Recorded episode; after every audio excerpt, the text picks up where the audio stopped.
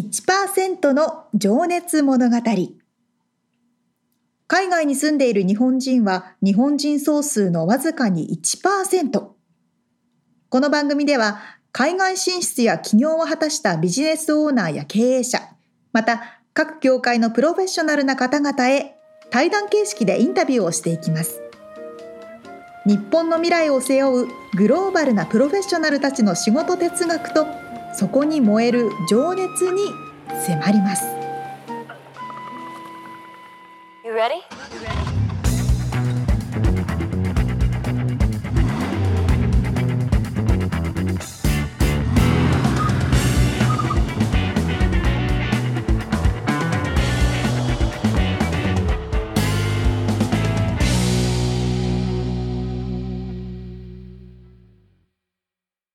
こんにちは。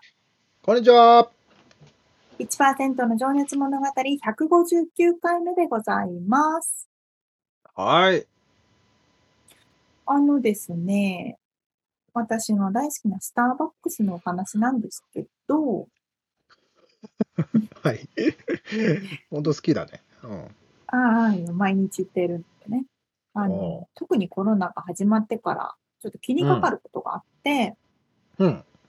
コロナが始まる前は、自分のリユースカップ再利用カップを持って行ってそこに入れてもらうこととかはできたんですけど、やっぱりコロナが始まってからは、その自分たちのものを持ち込むっていうことができず、えー、毎回プラスチックのそうそうカップ使い捨てのものになっちゃってたんですね。うん。まあ、やっぱ気になるじゃないですか、毎日。まあそうか、向こうの人も触りたくないのか、それは。うん、そうそうそうそう。まあ、コロナだからしょうがないだろうというのもありつつも、うんうんうん。どうなるかなと思ってたら、はい、ちょうど、なんかスターバックスが実験的にやっていることがあって、うん。えっ、とね、タンブラーみたいな、多分、あの、ガラスのやつかな？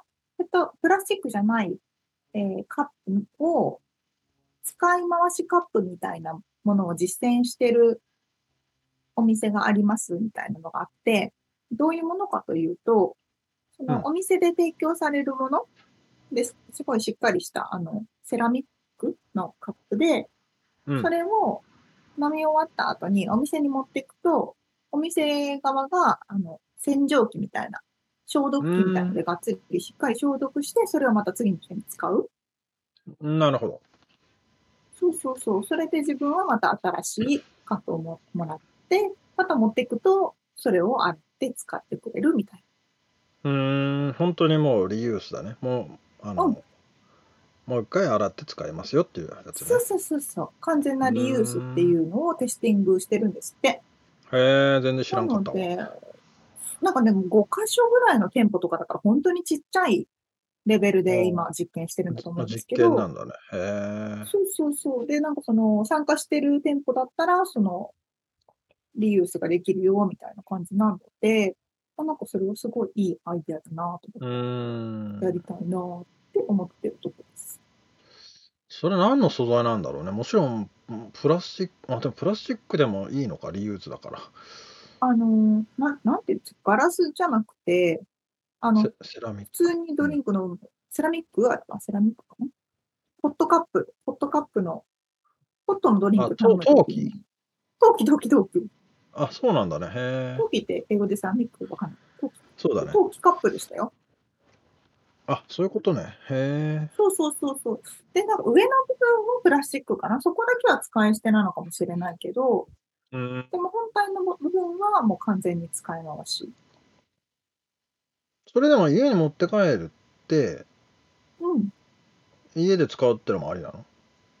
ね、そこの料金体系とかがどういうふうになってるのかわかんないんですけど、ね、多分持って帰りたくなっちゃう人もいるだろうし。マグカップみたいなもんってことでしょ？そうそうそう、マグカップみたいなもんですよ。へえ面白いね。ね だからどういうシステムになるのか、そのシステムだけ高くなるのか安くなるのか、持っていったら割引もらえるのかってわかんないけど。ああ、まあもしくはな、そうだね。そういうのあるかもな。うん、へえ、まあでもね、常連さんは本当に常連さんですからね。本当本当毎日行く人は毎日行くので、そうだからきっと今世の中でみんなそういう風になっていくのかなって思いますけどね。マイカップ。マイカップでもないか。うん。まあでも、そうね、マイカップでもないっていう。うん。なかなか面白いですね。はい。そんなこんなでうん本編に入っていきたいと思いますが、えっと、毎回一人の方の、え？ごめん。それ今思い出したけど、あの、中国のさ、レストランとかでさ、箸がさ、鉄でさ、あ、韓国か。うん、韓国。て鉄箸を何回も使うよね。うん。捨てないで、割り箸じゃなくて。うんうん、そうそうそうそう。あれってけ環境にいいよねっていうことを今、ふと思い出したあんで。そうですよね。なんか普通にスプーンとかね、フォークって使い回しなんで、確かになんで割り箸だけって感じですよ。うん。うん。はい。すいません。あの それだけでした。はいい。い good point ですね。ははいい。ということで、本編に入っていきますが、毎回一人の方のインタビューを4回に分けてお届けしているこの1%の情熱物語。で今回はですね、ニューヨークでフォトグラファーをされている上山慎太郎さんのインタビューの第3回目です。はい、えー、3回目になりましたが、まあえー前回まではね上山さんが、えーカメラマンになったきっかけだったり、えー月を撮り始めたきっかけですね、うんその辺を伺ってて、まあ、今日はそれの掘り下げですねスーパームーンを、えー11年にわたり今撮影しているんですがまああのただのスーパームーンではないとそこにはうんやはりこだわりがあってですね、えーその仕事人のこだわりに迫っております。ということで、早速聞いていただきましょう。はい。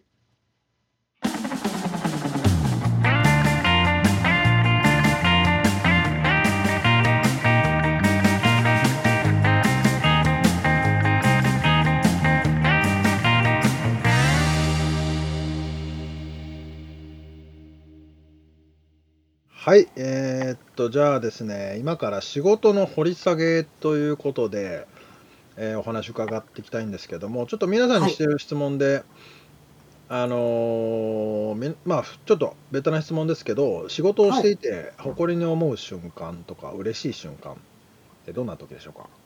あはいあのーまあ大体2つ先ほどから話している感じで商業用フォトグラファーとアーティストフォトグラファーってまあ大体二面性を持って活動してるんですけども、商業フォトグラファーとしてはやはりクライアントさんに喜んでいただけるそのイメージを撮れた瞬間とか、うん。その自分が撮ったものでそのクライアントさんが自分が自分がって私撮ってる私以上に喜んでいただいた時とかすごくやっぱりあの嬉しい瞬間ですね。ね。この間、えー、一昨日か。一昨日もあの卒業生大学の卒業生のあの写真を、はい、あの撮ってほしいっていうのでセッションがあったんですけども、うん。そのまあ向こうはあの先方さんは一般人の方なのであのなんでしょうそこまで写真とかね、あの自分が写真撮ってもらうことはあってもそのプロのフォトグラファーさんに撮ってもらうっていうのがなかったので、うん。まあ大体こんな感じで仕上がるのかなとか自分の撮りたいイメージがあれば、こういうところでこういうのを撮りたかったら教えてくださいねとか、うんうん。まあそういうのコミュニケーションだけしててであの当日撮ってでうん。出来上がった写真を見せると、もううん。本当にびっくりするぐらい喜んでいただいたってういうのがん。正直な感想で、まあ、そういう瞬間っていうのはやはり嬉しいですね。ううん。ん確かにな。なんでしょう。嬉いだろこんなところでこんな写真が撮れたんですねとかあのちょっと説明しにくいんですけどもいわゆる大学のキャンパスの一番メインのはい。その建物があったとしてでそこでまあ普通にあの卒業の棒あるじゃないですか。うんあその方はもう大学院に行ってらっしゃる方なんでそのガウン着て帽子かぶってあの四角いやつでね今ちょうど4月ってあのうんそうですそうです、あのー卒業シーズンなのでそういう格好をして撮ると。はいでじゃあちょっとこの辺からこういう感じでも撮りましょうかっていう感じでどんどんどんどん私がアイデアを出していくんですけども、うん。それがその意図が読み取れなかったりとかねその時は。なるほどね。じゃあ、そのもう何年も通った学校なのに、こういうなのに角度があったのかみたいな。写真か写真で見るとこんなあーこんなところから撮ればこんな風にも撮れるんですねみたいなとか それすごいな。それはさすがにプロのあれですね。あの私自身が持ってるその日頃見てる目と多はい。分彼らのねあのクライアントさんの持ってる目っていうのは全くやっぱり彼彼らは学業としてその学校を見てるわけですから、うん。うん、あのここの学部はここにあってとかねそういう話しかさ話じゃないです。頭しか持ってないんですけど、うん。私はその大学に入った瞬間からあこのストリートでここ歩いてもらう瞬間ってすごく絵になるなとかもうそういうのしか見てないんですよね。あ例えば階段の手すりがその銅でできててそのしかも銅が錆びててで、うんあのすごくなんて言うんでしょうあのブルーグリーンになって綺麗だなとかーうん。ここでもたれかかってもらったら綺麗に撮れるだろうなとか。味がある雰囲気が出るってことですね。そうですね、んそういうのっていうのはもうそういう目でしか私は見てないので、面白いですね。何年も何年もそこにいたのにそんなに気づかそないうっていなんですよでそれで向こうが「えここにこう持たれるんですか?」みたいな感じで「あそれでいいですはい笑顔で」みたいな感じで撮ったら「え何ですか？これこれどこですか?」みたいな感じで。話になるんですね。うんそれがじゃあ、まあ、商用フォトグラファーとしてのそうです。ねうん。よ一番嬉しいところですねやっぱりクライアントさんに喜んでいただくっていうのは。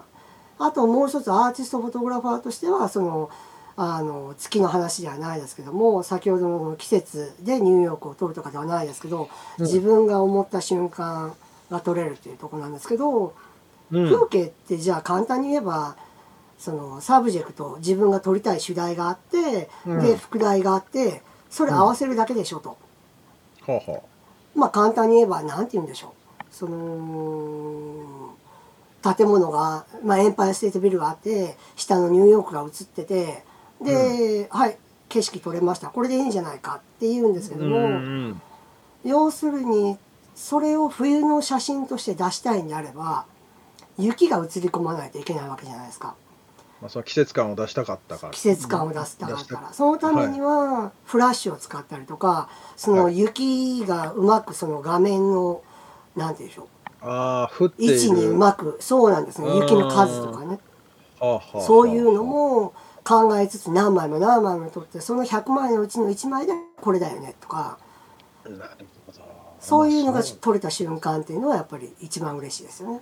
ね、そのタイミングもあるしそれまでの準備っていうのもね 下見して場所を抑えて時間を見てす寒い中ね手手がかじかむ中こうタイミングを待って、まあ、その場に機材がまず高いしね なかなかね揃わないっていうのがあります。いろいろなファクターがあってやっと1枚ですもんねそうなんですよね。そういう一枚が撮れた瞬間っていうのはやっぱりアーティストとしては面白いですね。なるほどまあ簡単なそのセントラルパークで、えー桜がありますと春が来たセントラルパークで撮るんですけどもうんセントラルパークって分かるものを撮らないといけないよねっていう話になるんですよね。うんじゃあセントラルパークって何と？はい。セントラルパークっていうのはその100年前にその何もなかった敷地のところにあの公園を作ったんだよと。その今いいわゆるそのスクレスカイスクレーパーになるようなビルとかが全く建つ前に何もない更地をを公園にしたんだよと。じゃあそこはどういうとこだったのって言ったらそのニューヨークのマンハッタンっていう土地はあの岩盤ってね岩の層でできてるっていうふうに言われるんですけどもはい。その岩があって緑が見えてはいで後ろのバックに高層ビルがある。そういうのセントラルパークだよねとか。セントラルパーク的な雰囲気ってあるんですよね。まあ、その歴史も踏まえた意味でのそうですよね。じゃあ起伏があるところカーブがあるところをあのと取らないとその躍動感が出ないよねセントラルパークのとか。うーんセントラルパークまあちょっとこれも余談なんですけどセントラルパークの一周できる道があるんですね。こう縦ぐるーっと。はいはいはい。あれっていうのはわざと坂道になるように道を設定したんですね。ああへえななだらかなこうそうですね。あのまっすぐその全部岩を削ってまっすぐな道じゃなくてうん上りもあれば下りもあればっていう道をはいはいはい。わざと作ったんですね。あそうなんだ。100年前にものすごいコンセプトが景あり観まして。を考えてということですか？そうです。景観を考えて。へえなのでそういうなだらかなカーブになってるところを取った方がセントラルパークらしいっていうふうには見えるよねとか。うんそそこと桜を合わせる。じゃあそれでいいんじゃないか。いやいやもう一つあるよ。セントラルパークといえば何？馬車でしょと。じゃあ馬車が来るのに馬車待ちとかで1時間とかね。馬車待ちはい なる馬車もいほどね。馬車もいっぱい通るんですよ。いっぱい通るんですけど、うん。皆さんが想像する馬車ってこうピシッとねあの白いシャツに黒いスーツ着てシルクハットかぶったこういうおじさんはいはいが馬車をやってるうん。イメージじゃないですか、はい。そんな人ってほとんどいないんですよねああそうなんですねヤンキースのキャップかぶったもうなんかもうこんなふうねあのおっちゃんが後ろ向きながら携帯いじりながら馬車してるっていうのは 今の現状なので。そっかそっか。じゃあちゃんとしたやつが出てくるまで待っとかそうなんですよ。と絵にならないですもんね。そうなんですよ。もう変な話そういうのを待つのに、うん。そういうのが撮れた瞬間っていうのはやっぱアーティストとしてああうん。嬉しいなっていう。なかなかこのビハインド・ザ・シーンというか裏の努力は なかなかあのはい。なからないですなかね映らないですね、うんうん、雪のシーンでももう何百枚って撮りますからね。ねえ寒い中。まあそれもねちょっとブログにもねそういうのがあったんでちょっと皆さん見てもらえたらと思いますけど。じゃあちょっとその話にねつながるかもわかんないですけどあなたにとって仕事哲学って何ですかっていう質問をしてまして。そうなんですよ。これはですねまあポートレートが撮ってるとねあのやっぱりそのコミュニケーションあの写真っていうものを通してそのコミュニケーションを取るっていうところ、でコミュニケーションを取る時にうん。そのクライアントさんの気持ちとか今日はこういうふうに撮ってほしいんだろうなとかそういうところを考えるっていうのがあの、まあ、うん。哲学の一つというか、うんうんコミュニケーションを考えるっていうのが一つですね。なるほど。うーん。でまあアーティストとしてはそのまあうんいわゆるもう先ほどから計算あの話してるような感じなんですけど計算してここのタイミングでこの時間にこれが現れるからそのためにこうしようみたいなもうそれをひたすら考えることですよね。うーん。まあちなみに次の話でも出てくるかもしれないですけどそのつ、ね、月のもうやっぱり動いてるものだからタイミングをね逃してはいけないっていう、はい。うん。月がねもう昇る瞬間とかもう本当に自分が撮りたいものと合わせたかったらもう3分とか5分とかで移動してしまうんですね。うーんうん、でなのでそこに行くための下見であったりとかういうんのは、はい必ずしますよね。なるほどねもうでもどうしても行けない場所だったらしょうがないですけどね。ああ確かにねうん、もうこだわりがないとでもそれやっぱ続けらんないと思うんですけど、まあそれは多分上山さん的にやっぱ哲学がそこにはあると思うんですよね。うんでまあそのテーマとして風景としての月っていう風にあのー歌ってらっしゃって、そうですね。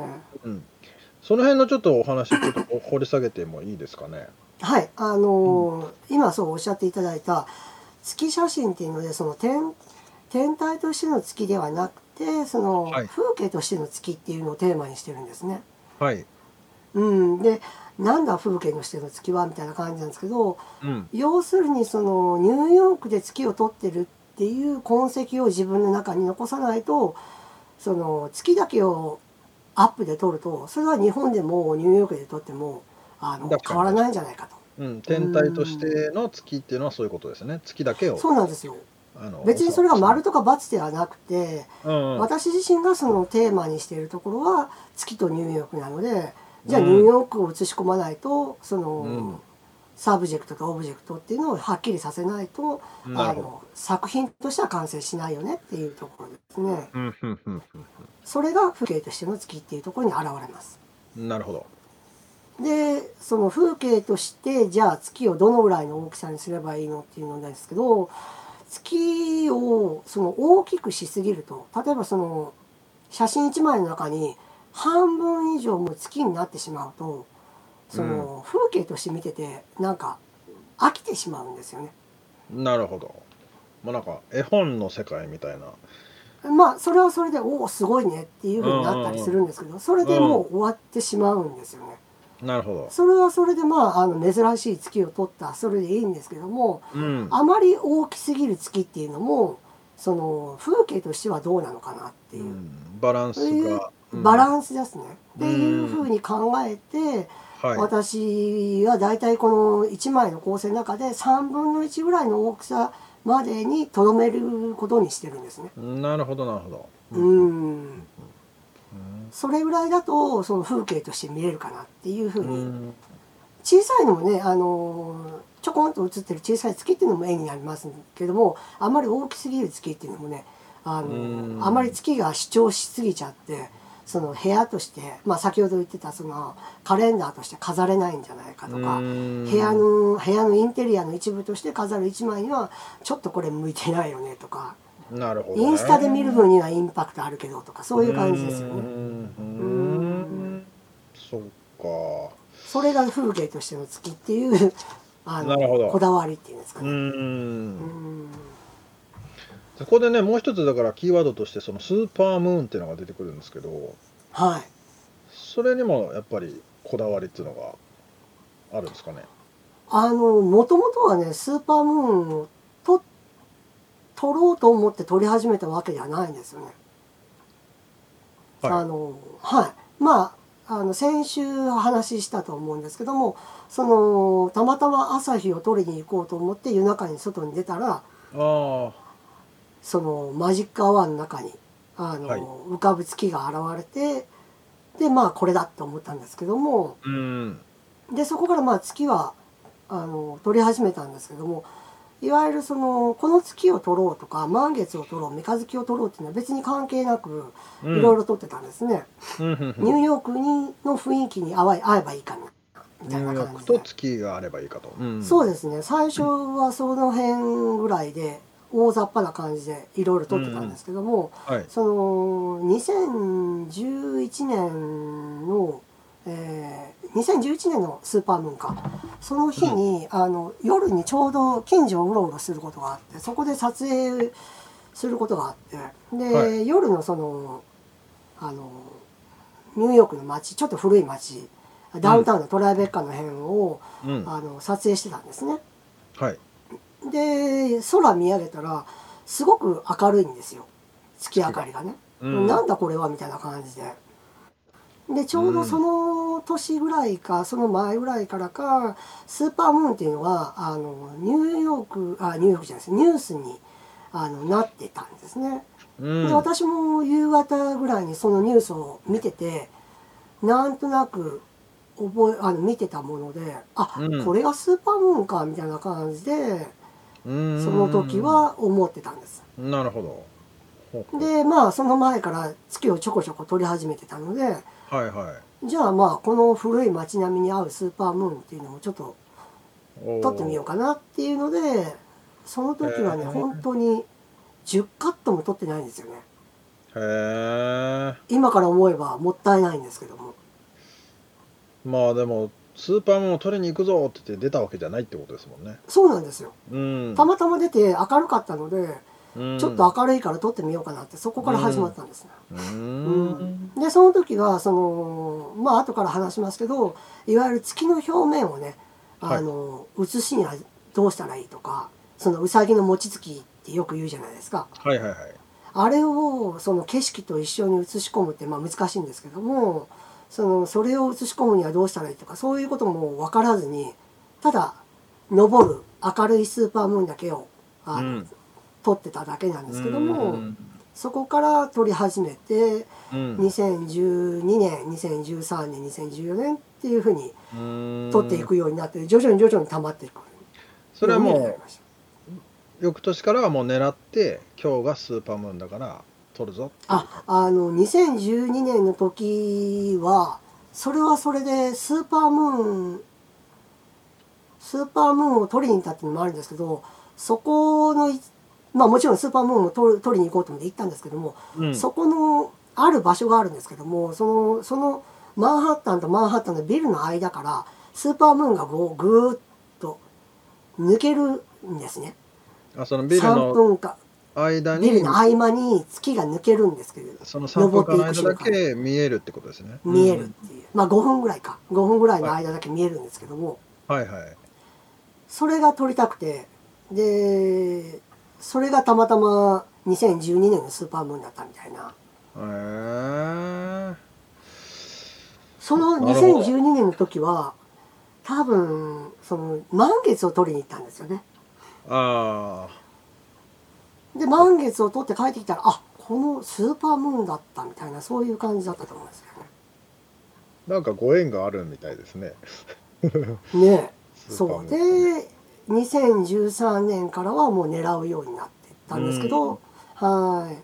そこで先ほど話してる、その風景として、じゃあ、はい。その、月をどのぐらいの大きさにしたらいいか、ただ単に大きくしすぎるのは良くないよねとか、なんかそういうのもこだわり出したりとか、うーん。うん、でもう一つはその月の表面を見せつつニューヨークの景色も見せるにはどうしたらいいかとかそういうところに悩み始めた時期でもありますね。なるほど。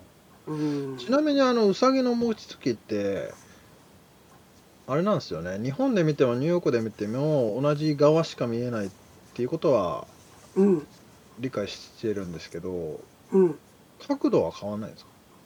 角度も変わらないです。変わらないんだへえそうなんですよ。月月月ってぐるぐる回ってるじゃないですか。はいはいどこ回ってるか知ってます？地球の周りそうなんですよ、ね。地球の周りをずっと回ってるんですよね。で、はい月は地球の周りを回ってますよね。はい地球は自転って言って地球も自転してますよね。あ自分自ら回ってるってこと自ら回ってますよね。そのスピードと月が回るスピードは一緒なんですよ。おうなので同じ面しか見えないんです。これが、えー地球の自転地球自身が回るスピードと月が回る公転このスピードが違うと月の裏側が見えたりするんですけどもそのスピードが同じなのであへの、え同じ角度しか見えないんですね。ねえなんかそれも不思議なんですけどねまあそれでそれは不ち思議って言われてます。うん中国が月の裏側に行ってるっていうのも怖いですけど まあ話はちょっとあいろいろありますね。月の土地を売ってるとかね。そうそうまあねでいわゆるごめんなさいそのスーパームーンとはっていうのをちょっとあのご存じない方に軽く説明するとはい。えーっとだから太陽と地球と月が一直線になる時っていうことで合ってます？あ、違うんですよ。あのー太陽と、いえい太陽と月と地球が一直線になるときは満月なんです。ああなるほどはい。太陽が、年に12回はい。ああるってこと？そうですね。ああはあは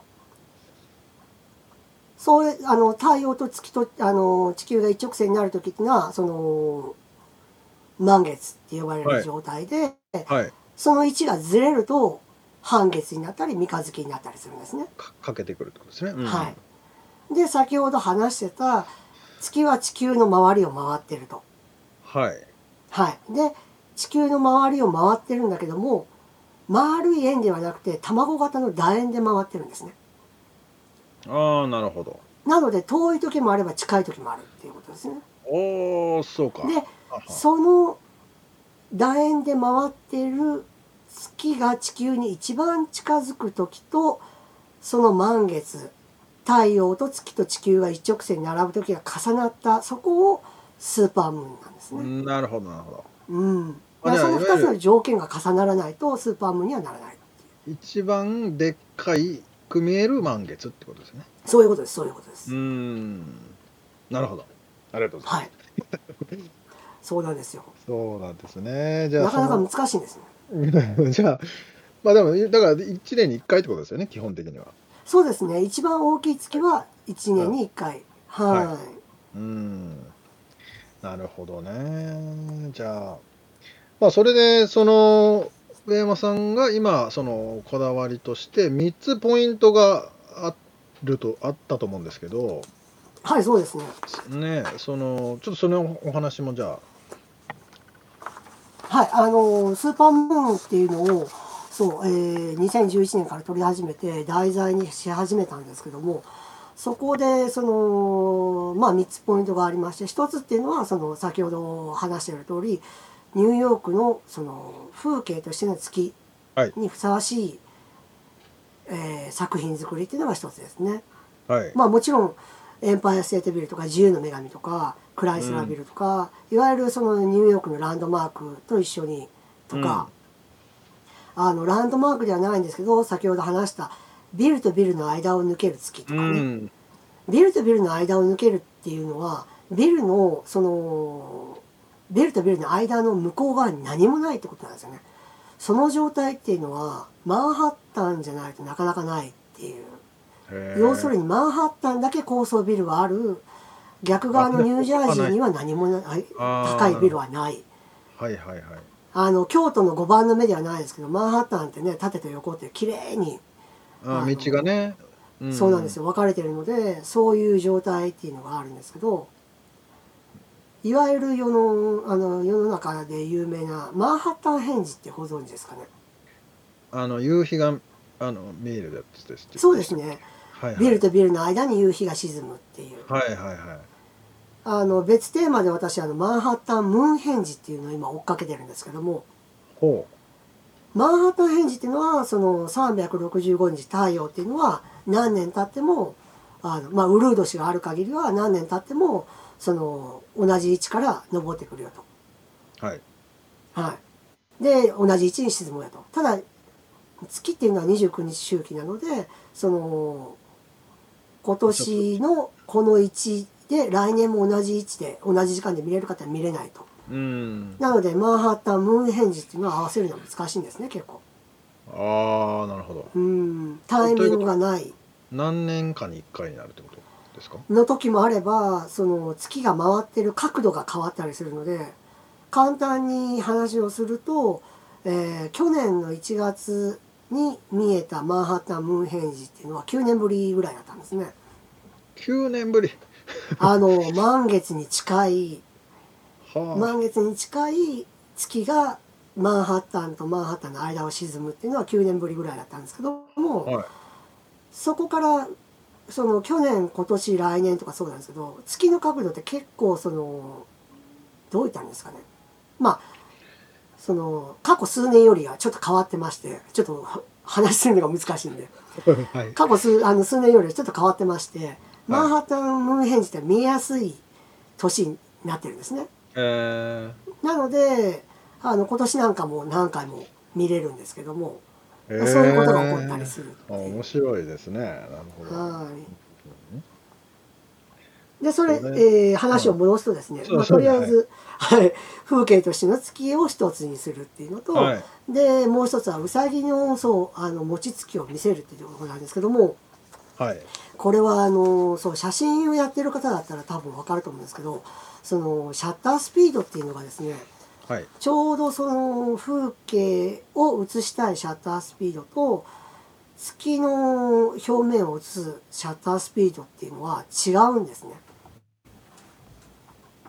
要するに合わないんですよねシャッタースピードが。ほ風景を映すんだったら100分の1秒じゃないといけないのに月の細部を映すためのシャッタースピードだと4分の1秒だったりとかするわけなんです。あーちょっとなんか長めに開いとくってことですよね。そうなんですよ。入れるってことそう光を光を長く入れないといけない。うん。けど4分の1にしてしまうと周りの風景は白飛びって言って真っ白に飛んじゃってうん。普通は映らないとか真っ黒になっちゃったりするわけですよね逆に言えば。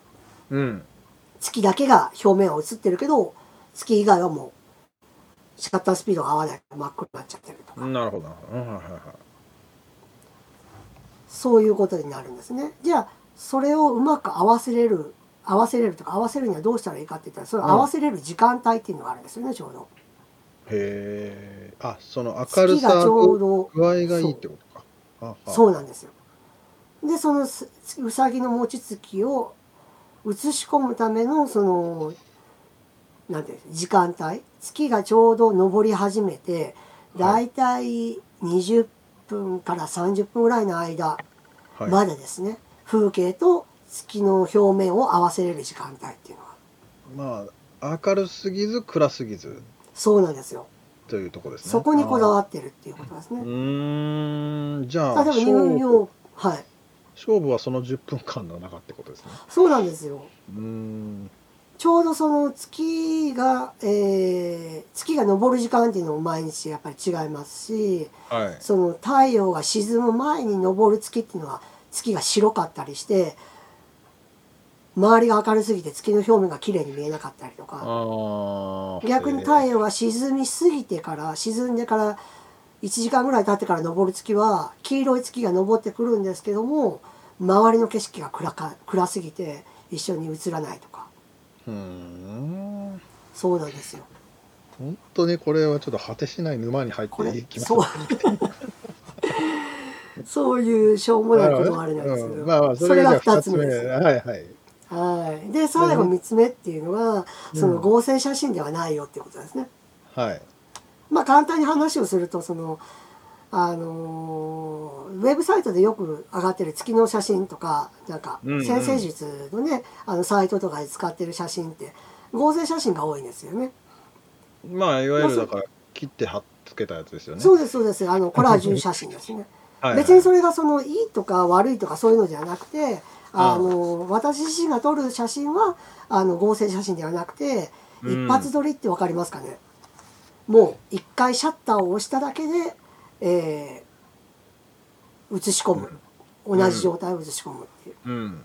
まいわゆるその小細工はしないぞということですよね。2枚の写真をくっつけるっていうことじゃないよっていうことですね。そういうことですね。うん。はい、うんその3つがポイントですね。いや、本当にでもそうなると、その一瞬の勝負ですね。そうですね本当に、えー20分30分ぐらいの間にどんどんどんどん月も昇動いっていくし、ね。うん。はい、周りも暗くなるしっていう。さらになんか雲がかこうか陰ってるっていうかもちろ多かったりするとまたねえシャッターチャンスもな少なくなりそうだし、そうなんですよ、うん。まあ、ある年のスーパームーンなんかはもう本当に、えー夕方からずっと曇っててこれは無理なんじゃないかなって思うところに、もう本当に5分だけ見えたとかね月の光って月の光っていうのはね満月の光ってものすごい強いんですよ。はいあのでスーパームーンの時ってあのまたさらに明るいんですけども、うんその明かりってものすごく強くてうん。多少の薄い雲を蹴散らすぐらいの力があるんですね。なるほどね。はい、そこにやっぱり惹かれるというかそれはでもドキドキするなその。ドキドキしますね。瞬間は。現れないと思った瞬間になんかオレンジ色のものが見えてきたぞみたいな、ねえ映るんかこれとか思いながらやるそうですね。指が震えたりとかしますよ。ね。いやー面白いお話だないやいやいや。じゃあちょっとそろそろね時間もあれなので。はい。うん。じゃあちょっとあのー次のセクションに入っていきたいと思うんですけど、その前に、はい了解です。はい。その前にはいはい。もう一回みんなに言っとくと、あそうですね。えーそうだそうだ。2021年の5月26日がはい、スーパームーンが見られる日です。これは、はいまあ今年のスーパームーンです。日本にいてもニューヨークにいてもどこにいても見れるだろうと。はい。でもし天気がいいのであればあの高台にねどっか高台が近い国ある人は高台に登ると出てくる瞬間が見えるのでああ、そこを。一緒に見ていただきたいなってドキドキしますねやはり。なるべくやっぱり暗いところがいいんですかね。周りに。いやあの明るくてもいいんですけどもあのそのそのスーパームーンが出る時期あ出る日っていうのはもうあの太陽と月っていうのが一番いい関係の状態なんですけども、はい。ただ高台じゃないと出る瞬間でうんなかなか見れないですよね。そうかそうか。例えば東京のど真ん中だとその高層ビルがあって結局9時とか10時ぐらいにうん。頭の上ぐらいにあ月が出てるねっていう状態これスーパームーンだよねまあそれもそれでいいんですけどもその出てくる瞬間をもし見たいなっていう時はご自身ができるだけ高い位置に行くと、うんその低い位置から出てくる月っていうのが見れるのでそれはビルの上とかでもいいってことですよね。もちろんですうん。山の上とかでもいいし。山の上とかビルの上とか、うんできるだけご自身が高い位置からで、うん。えー低い位置を見下ろせる状態のところですね。うん。なるほど、なるほど。皆さんね、周りに高いところあるか。そうなんですよ。あれば。お願いします。ね、でも本当に1年に1回のこれ、こう、楽しい、そういうなんかね、今までお話しいただいた、こう、知識とか、あの、ね、なんかそういうものを知ってみるものってやっぱり楽しいと思うんでね。なんかね、裏話を聞いてみるとね、はい。なんか余計にドキドキしたドりしまキドキしますすよね。よね。うーん。ね、なんか、こう、なんだろうな、思いを寄せている、片思いしている子なんかを誘って見に行くのもいいんじゃないでしょうか。そうなんですよ。遠距離恋愛してる人とかにはもう最高じゃないですかね。それもいいですね。そうなんですよ。同じ月を見。たよねみたいな。違う場所から見たよね。うん、今見てるよねとかテキストあとかね。それ最高っすね。月が綺麗ですねっていうのはね、何でしたっけ？えーっと、夏目漱石か。あ、違うわ。あーなんかあるんですか？いや、あの、愛してるっていう意味という、あのあ素晴らしい。訳し方、うんうん、英語でね、そうそうそうそう。そあれ誰だっけ？の韻に含んでるってことですね。そうそう、含んでる。英語で訳すと、うんそれは I love you になるという。うあの月が綺麗だね、と。はい。いう小話をして、じゃあ今日は終わろうかな。素晴らしいです。ありがとうございます。ありがとうございます。はーい。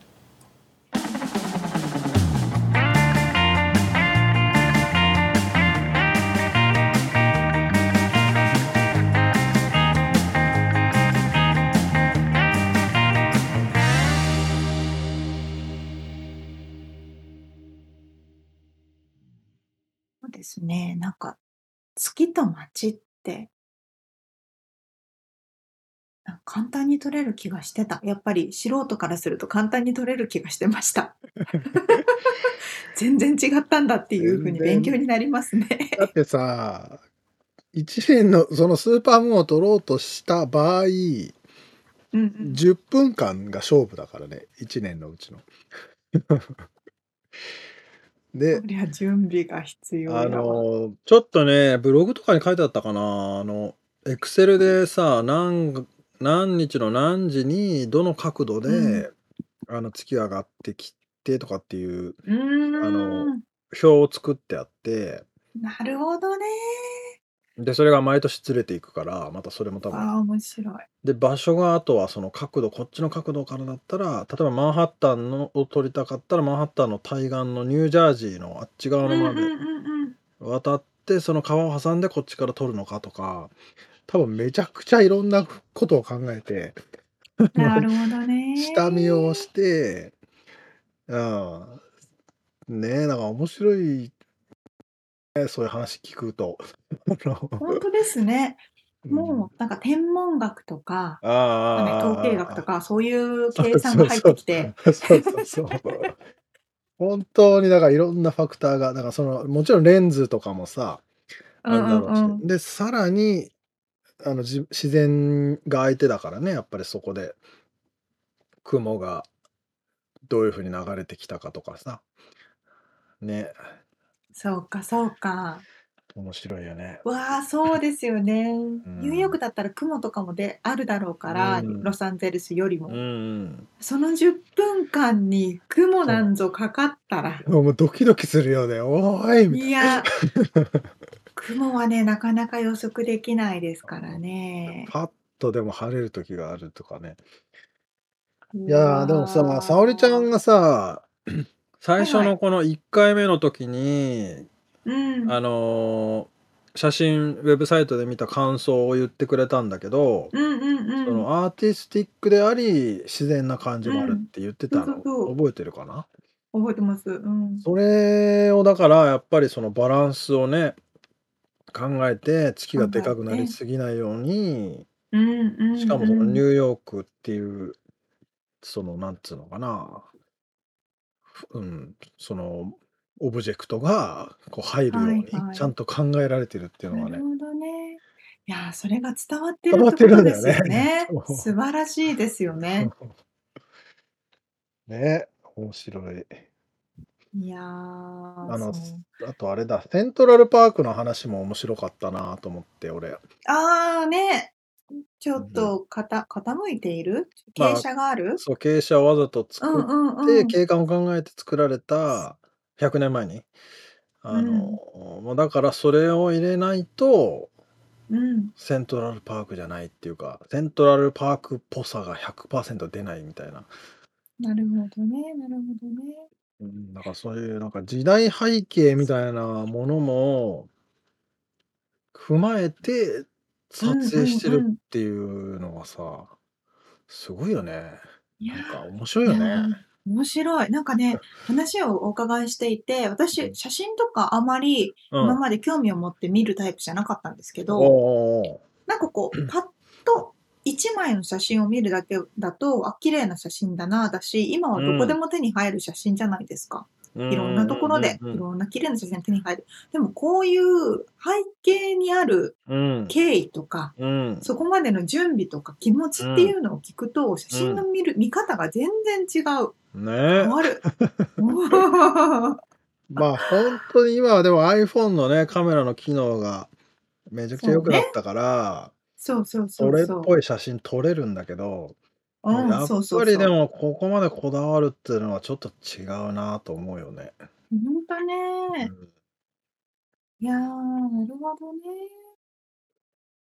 いやそうなのー、よ。カメラ買い素出した人かららすると、あ、やっちゃいます？みつさん。いやいや、沼沼にに行っちゃいまはまするから俺は、俺は行かないけど。でもうちのそしたら、妻はね、カメラ買ってたよ。あ、ちょっとそうなんだ。沼に入りかけてたよ。でレンズ欲しいとかっつっていくらとかっお、て言ったら800ドルとか高えわっつってまだ、まだ待てって感じだけど。ちょっとつま先入れたかなぐらい。まだ引き返せるかなぐらい。まだ引っ張り出せる。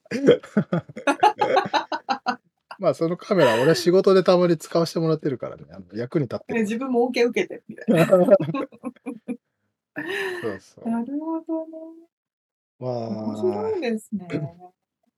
あ、ねでもちょっとこれ、だから、これ今配信されてるのはね、5月の中旬ですけど、ぜひぜひ皆さんね、あの、遠距離恋愛してる方は特にね、あそうの、ね。同じ月を違う場所から。ら見るってのもおつですな。あー、綺麗だねーとか言いながら、うんこっちは昼間だから全然見えないよーとか言いながあ、らそれね。はもう地球の反対側まで行っちゃった。ああ、そこそこそこ。ちょっと離れたとこだったね。離れすぎじゃないと日本とかね。確かにそうだよ。な。地球の反対側に行ったら見れないな。めっちゃ昼間やでーみたいなね。そうそうそうそう。まあでもね、日本のね、例えば東京と山梨とかだったらいいね。ね、いいね。いいですね。今ちょうど見えてるよって言ってね。いいね。素敵素。敵やね。素敵や。さまあ、てさて。さてさて。次回が、えはい。っと、最インタビューの4回目最後のインタビューですが、どんなお話です？えーっと、そうですね。なので未来を意識したお話になりますが、そう、クラウドファンディングをね、うんうんうあん。のー梅山さん、この パンデミックになってから、プロジェクトとして、えー立ち上げてらっしゃって、まあ、それも大成功を収めているんですけども、まあ、その辺はいはい。のお話とか、うん。えーまあ、あとは今後ですね、えーどどういうことを考えてらっしゃるのかみたいなことをね、うんうん。伺っております。はい、楽しみにしております。はい。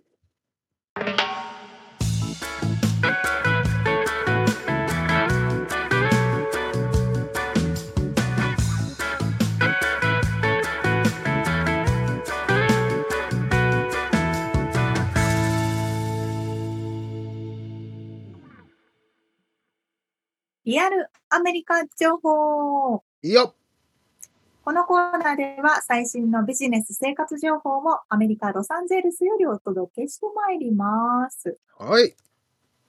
今回は、うん。えー、Great Place to Work ベストワークプレイストップ10 in アメリカ。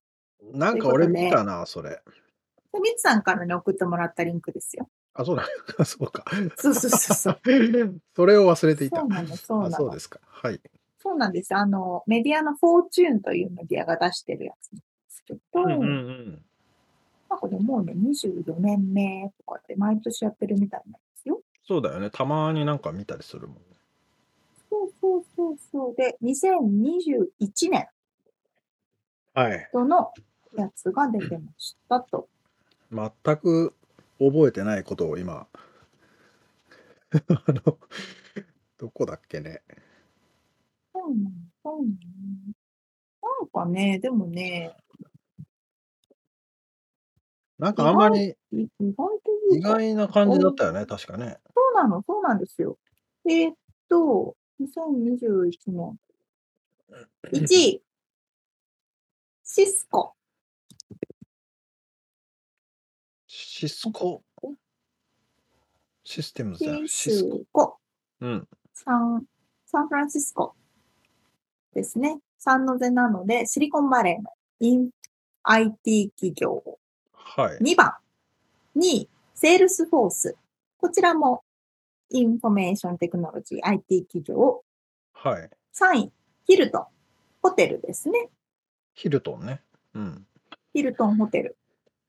4位、ウェグマンズフードマーケッツ。う。うんーん、あれか、あの種。スーパーマーケットってことか。そうですね。えー、5位、ロケットカンパニーズ。これはファイナンシャルサービスはいで。す。で、えー、ざっと10位まで言いますと、UKG、これも IT。これはね、フロリダの企業で、うん。7位がテキサスヘルスリソース、ヘルスケアなども。で、8位が、これまたテキサスで、ケム、ケムデンプロペティトラスト。あの、不動産。うん。読み方が合ってるかわかんない。ケムデン。で、うん。9位、キャピタルワン。えー、10位、アメリカンエクスプレス。という感じになってるんですよ。金融系が多いのかな？えーと、IT と金融かな？うん。ですね。そうそうそう。でもなんか意外と Google とか、ね、Apple とかそういうとこ入ってこないんだなと思って、そうだよね。俺もなんか、あうんあ、そういう感じなんだって思っそうそうそう思い出したわ。うん。そういう感じなんだと思って、どういううん調べ方をしてるのかなとはい。思ったんですよ。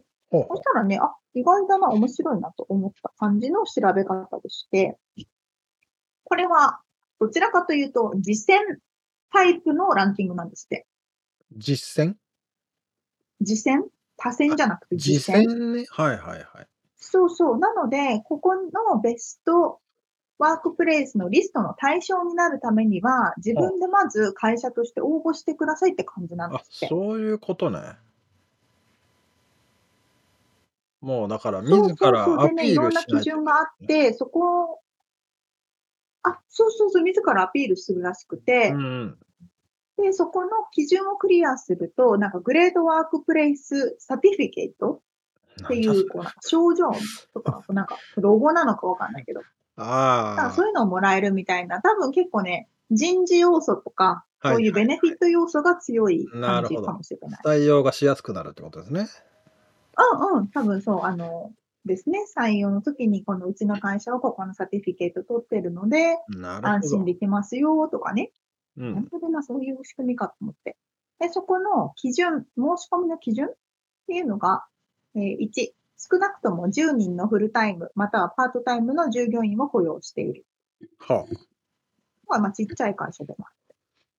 で、二つ目は、えっ、と、多分ここが指定した、えー、アンケートとかはい基準があるんですけど、それを従業員に書いてもらうあ。ああ。か何かでその従業員からの意見っていうのを集めると。で、また、えっ、と、企業としてどういう福利厚生とかを提供してるかとか、どんなポリシーを提供してるかっていうことを、えっ、と、ここに提出するんですって。うん。それで、いろんな調査というか基準を経て、ここに認定されると、その認定証みたいなのがもらえて、その中から多分こうランキング、そこの、このワーク、ベストワークプレイスっていうファームが作ったランキングで、このベスト100とかいうのが決まるんですって。なるほど。ほどねと思います。だからもしかしたら Google とか大きい企業は、こう出したりしてない可能性もなくはない？逆に？確かにね、逆にあの、ね、アピールしたいひ人の方がちょっと、うんうん。あれだよね。出してるか頑張って。る感が出ちゃって、あれかもしれない。まあでも逆にね、こう、ある程度の人数がいたら、少なくとも10人とかうん。のパートタイムを雇用してる人とかだったら OK とかだから、もしかしたらこの日系企業の方とかも、こういうのに参加したら、よりアピールになるかもしれなまあ、いですよね。確かにね、採用はしやすくなるし、そうなる。うん。そういうことか。なるほど。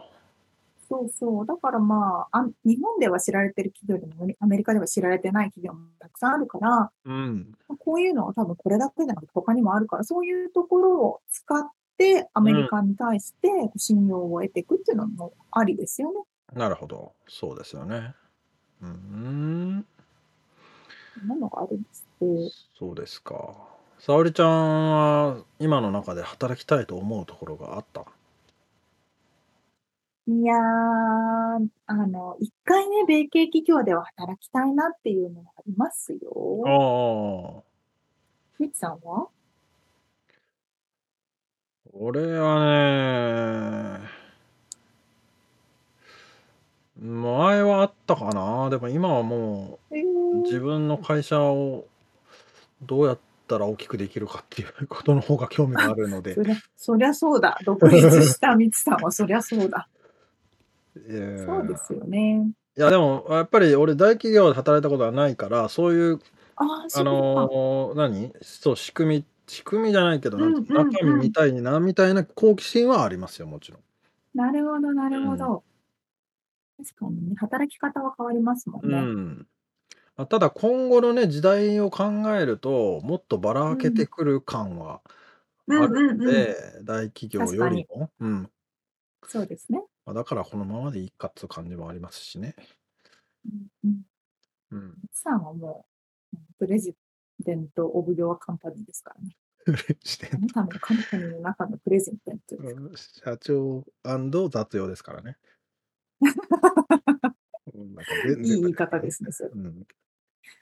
このこっちのアメリカに住んでる周りの方々の意見を聞くと、あのね、言語、生活スタイルっていうのでバランスを保ちたいっていう人が多くて、うんどういう意味かっていうと、例えば、あの、アメリカ人の方と結婚している方は、うん家庭内では英語を使うし、そっちのコミュニティが現地のコミュニティになりますよね。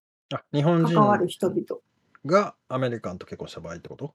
そうそう、日本人が日本人以外の人と結婚。はいした場合は、家の家庭内の言葉は英語になるし、関わる人たちもそういうコミュニティになる。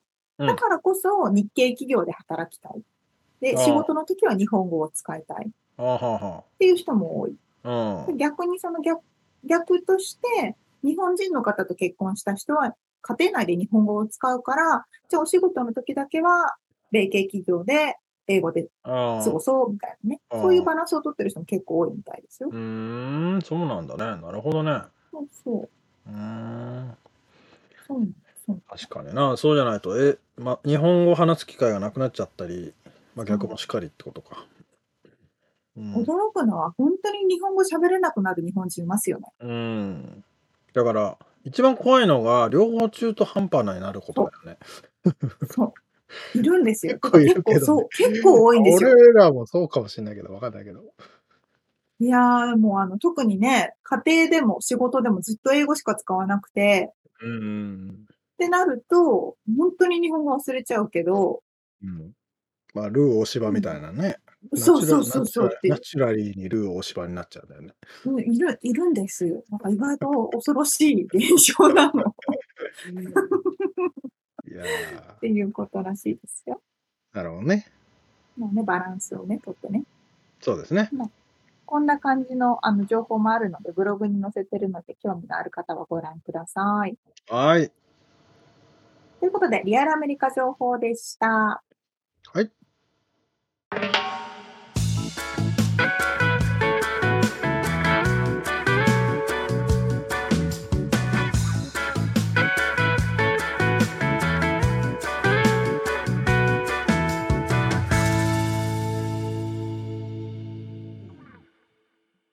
目のコーナーです。質問。はい、質問。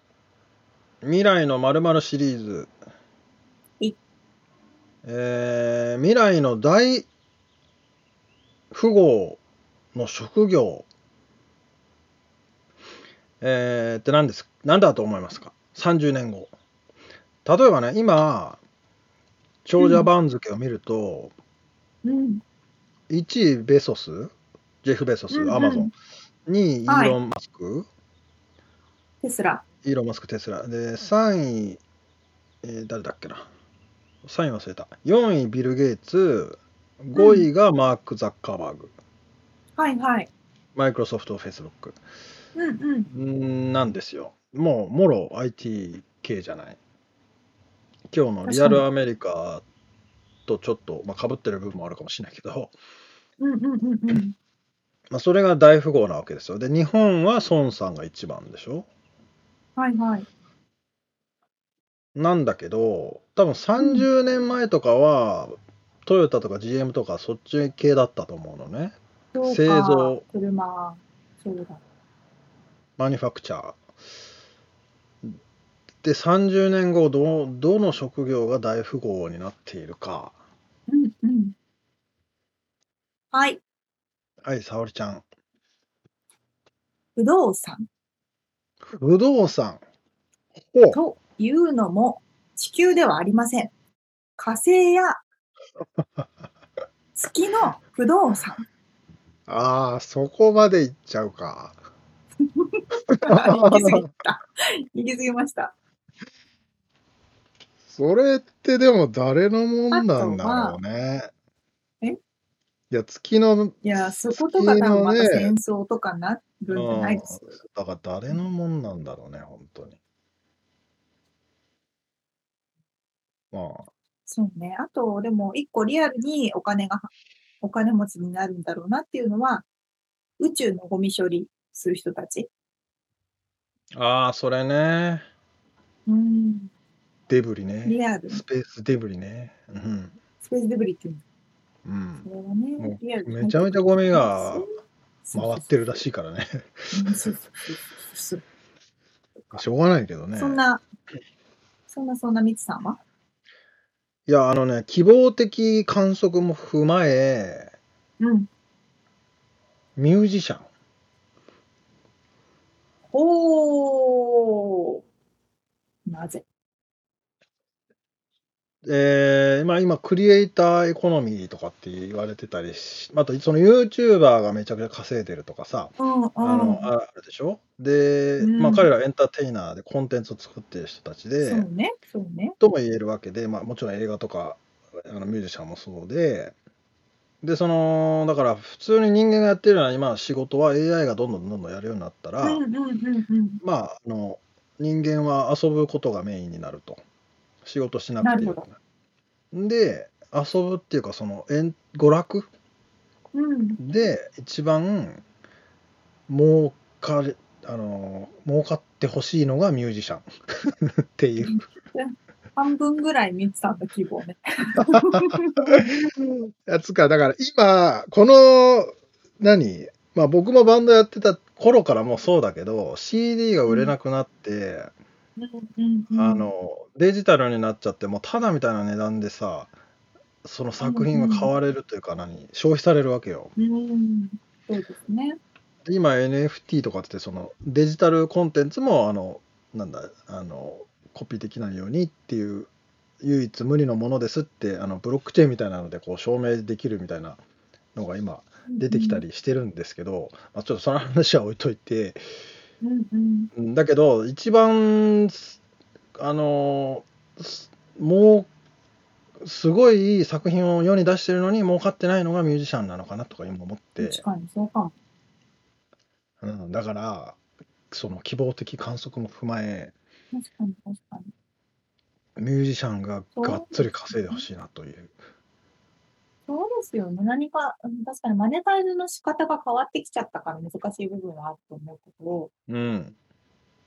クリエイティビティっていうのは必ずうん。失われないものではありますので。そう。で、絶対大事じゃん。仕事しなかったら何するかって言ったら娯楽でさ。そうね、そうね。うん。確かに。ね。だからそこでコンテンツを作ってくれてる人、まあフリエイター全体が儲けてほしいですけど、うんまあ、その中でもミュージシン。ャンが一番儲けてほしいなという、そんな。でもそういう風になっていくかもしれない。より娯楽のね、方にね。ね。です。まあ、そんなお話でした。そんな皆さんはどう思いますか？未来のまるシリーズ。クエスチョンを投げてという。ことで、えーはい今回お届けした インタビューの内容、リアルアメリカ情報のインフォメーションはブログに掲載しております。podcast.086.com、podcast.086.com、または1%の情熱物語で検索してみてください。はい。皆さんのお便りお待ちしております。そして、えーパトロンさんからのご支援も引き続きお待ちしてます。ということで、今週も聞いてくださってありがとうございました。ありがとうございます。また来週お会いしましょう。んじゃね？